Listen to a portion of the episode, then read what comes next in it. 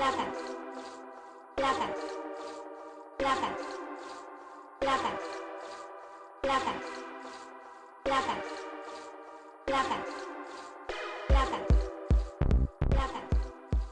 plata. Hola, bienvenidos de vuelta a The Plátano Diaries, el podcast donde chismeamos sobre cultura pop caribeña y latinex desde un enfoque feminista e interseccional. Este es nuestro segundo Platanutres, que es un, un episodio más pequeño, donde la idea es como darle seguimiento a algunos de los temas que hemos introducido en los episodios principales. Yo soy Verónica. Y yo soy Adriana.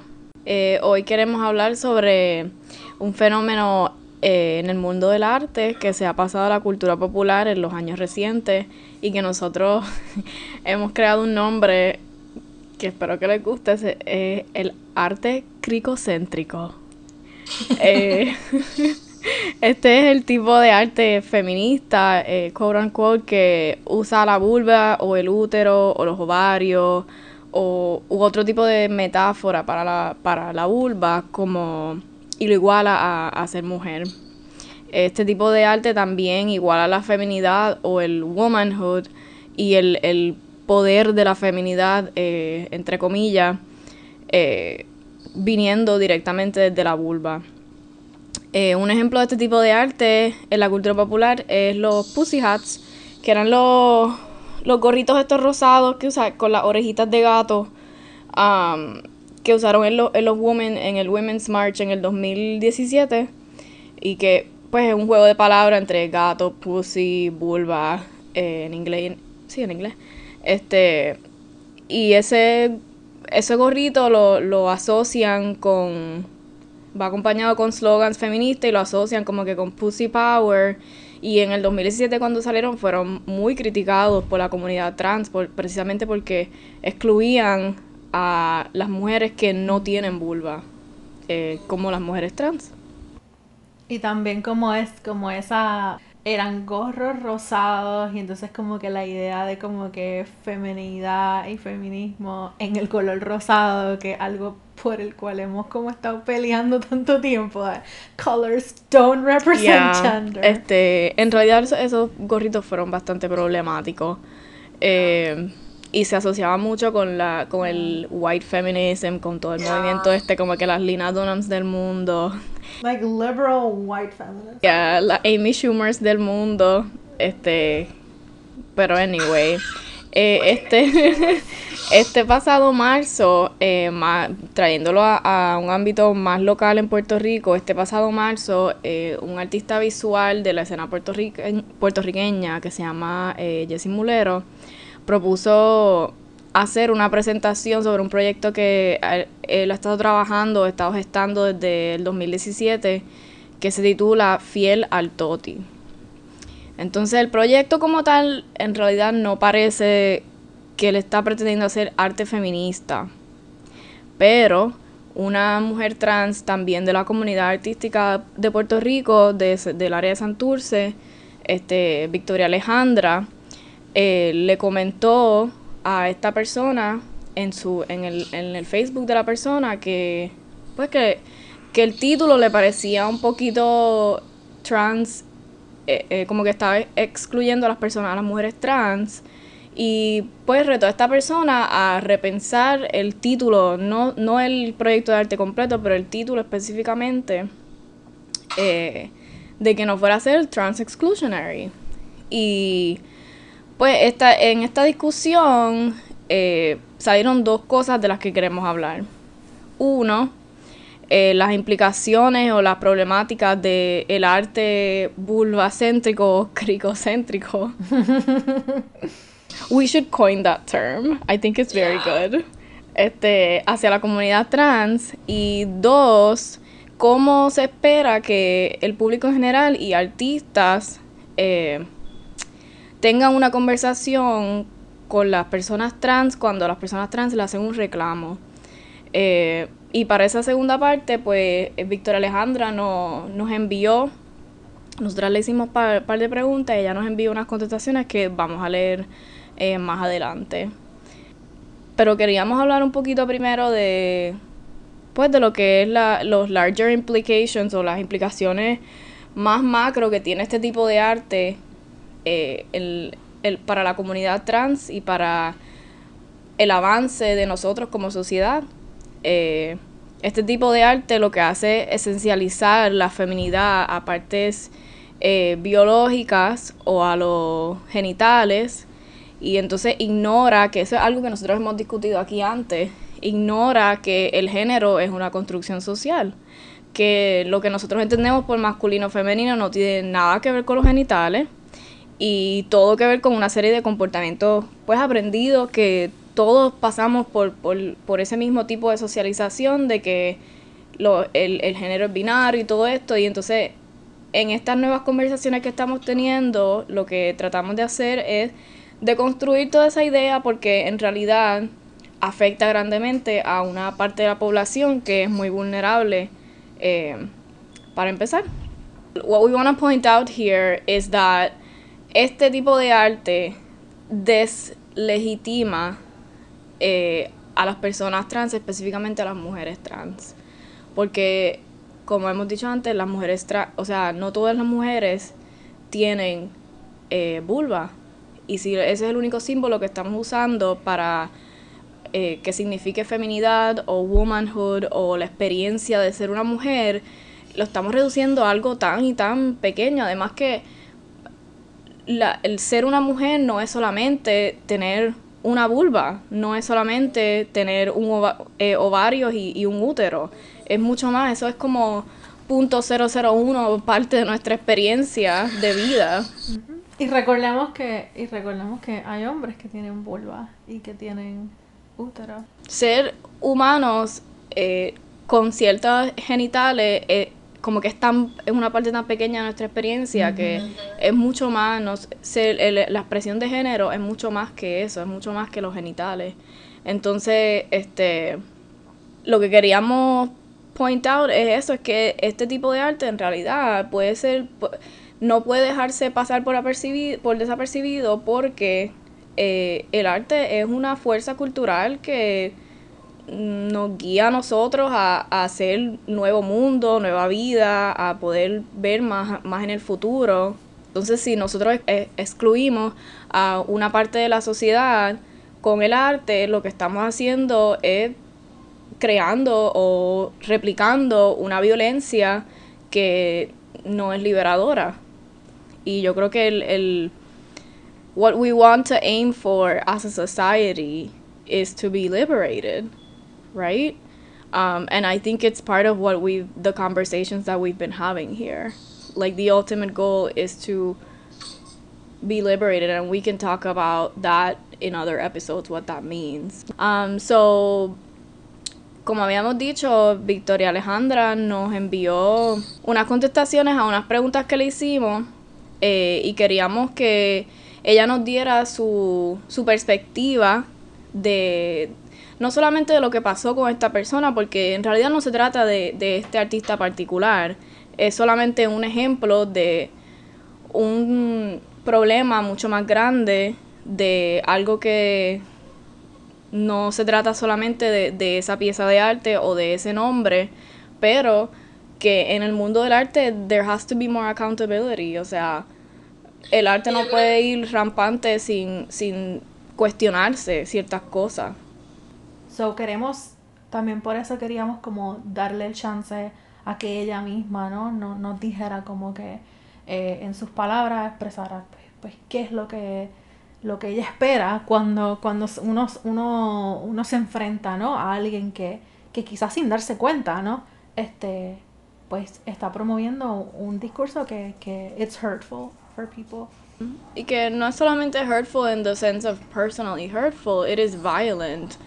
mm-hmm. in a larger scale.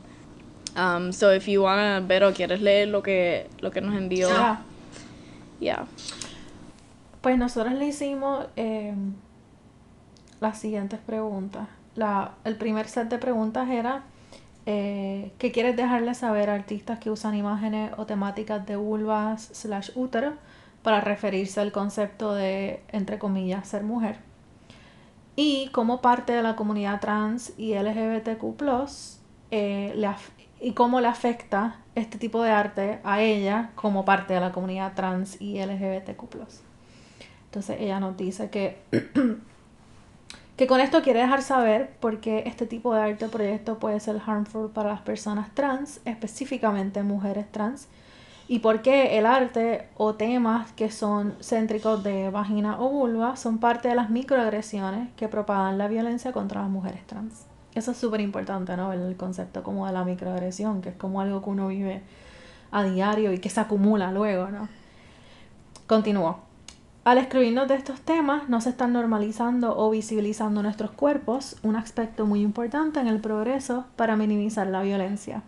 Ellos quizás no lo vean como algo transfóbico o transexclusionario, pero la mayoría de los hombres cis straight en esta sociedad no ven más allá de ver el título y solo pensar en mujeres cisgénero, porque es lo que se ha normalizado, que las mujeres solamente tienen totis, lo cual no es cierto. Las mujeres pueden tener distintos tipos de genitalia y ninguna te hace más mujer. Y los que perpetúan esta violencia contra nosotras mayormente son los hombres cis straight. Si nuestros cuerpos fueran normalizados, no hubieran reacciones violentas cuando un hombre que está atraído a una chica y está flirting con ella se torna violento cuando se entera que ella es trans porque ya no la está viendo como mujer. Al proyecto tener un título que es vaginocentric, este va atado a cómo la sociedad nos trata. Es básicamente un ejemplo de microagresión y la violencia visible contra nosotras es el macro. Así que ella está hablando es como esas microagresiones simulan, ¿no? Este, las violencias grandes que, que, que atentan contra la vida pues, de las mujeres trans. La tercera pregunta que, le hicimos fue, cuando hace un call out eh, o le señalas a una persona este, sobre alguna, a cualquier persona sobre alguna conducta transfóbica, ¿qué espera de la persona? Y ella contesta que lo importante de este tipo de observaciones y críticas que se hacen a diferentes artes, proyectos, etc., es tomarlas con seriedad, escuchar y no invalidar o gaslight lo que la persona trans o cualquier otra minoría te está diciendo y ver cómo dentro de tu privilegio puedes ayudar a eliminar la violencia contra ellas. Y, gaslighting es un término que, pudiéramos hablar un poquito más en, otro momento, pero más o menos la idea es como dudar o cuestionar la, lo que te está presentando la otra persona. O alguien que te gaslight te, te, cuestiona que tu realidad es la que tú estás viviendo y lo que tú sientes es, es real este, queremos enfatizar que una de las problemáticas que surgieron en la interacción entre este, el artista y Victoria Alejandra es que cuando ella se acerca pues a esta persona lo que recibe son eh, es, una, es una respuesta defensiva no eh, em, recibe malas crianzas eh, faltas de respeto and dismissal. Entonces nosotros queremos enfatizar que cuando un grupo, una persona que representa un grupo marginado o, oprimido, este, te está haciendo un señalamiento o te estás cuestionando, ¿no? Algo porque es problemático, porque pues perpetúa su, su marginalización o violencia hacia ellos o, o su opresión que uno debería pues em, escuchar en realidad escuchar gracias uno debería escuchar no eh, y el, la verdad es que yo, yo leí all through the Facebook argument, como que the back and forth. Y a mí me pareció que Victoria Alejandra estaba haciendo una invitación más que un señalamiento como pues violento o whatever eh, ella estaba haciendo una invitación como que, mira, si tú quieres discutir esto en algún momento, which, like, she didn't have to do. That's not her job. Like, she doesn't have to do that. Um, but she offered it.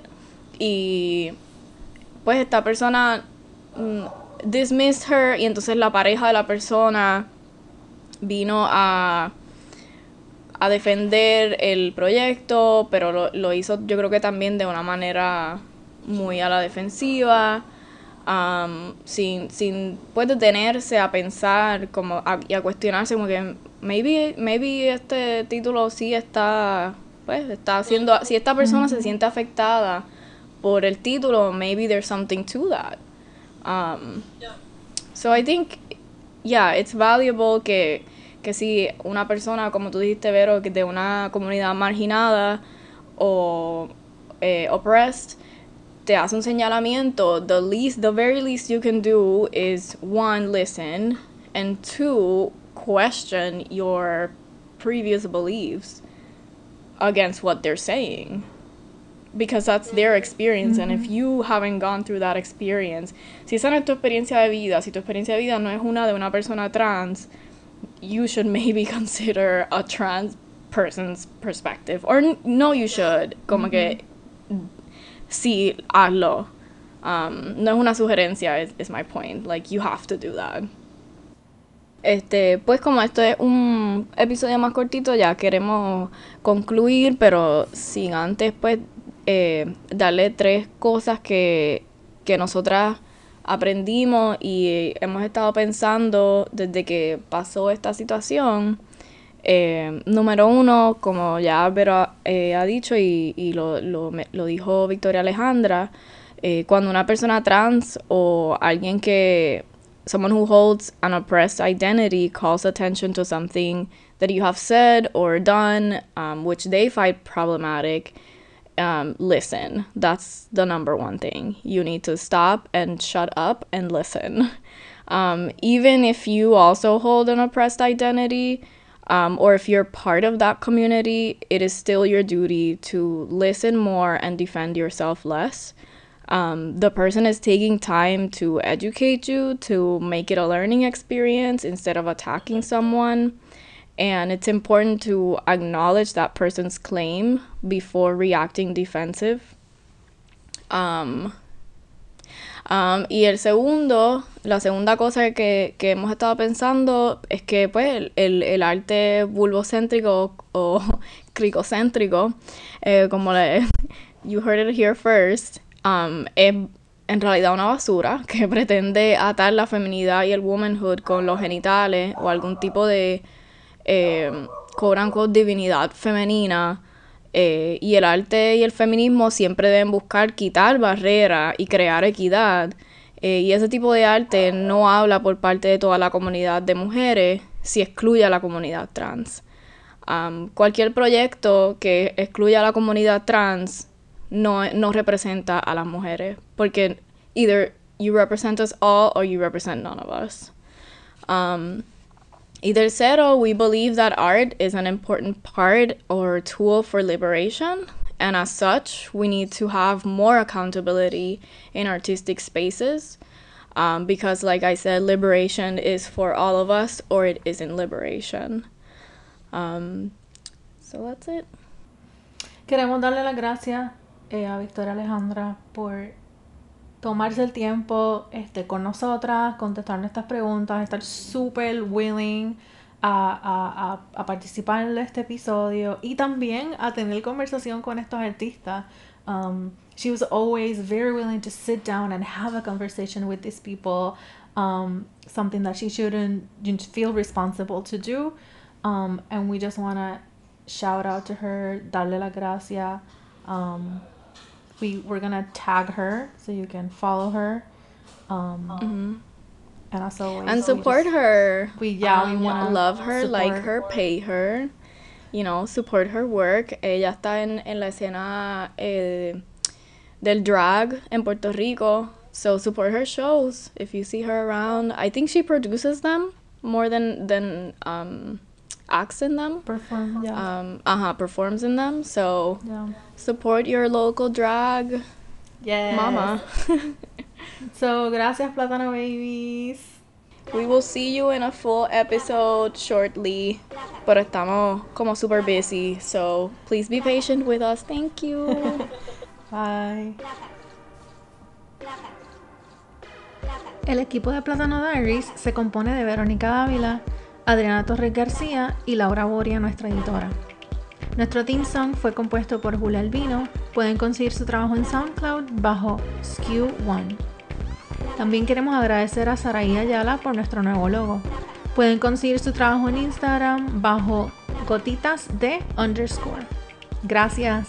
Remember that you can find us in Instagram under the Platano Diaries and Twitter as Platano Diaries and you can also send us emails at platanodiaries at gmail.com. Thank you. Thank you. Follow us, subscribe, ask us questions. Send us love. comments. Love us. Yes. Bye. Bye.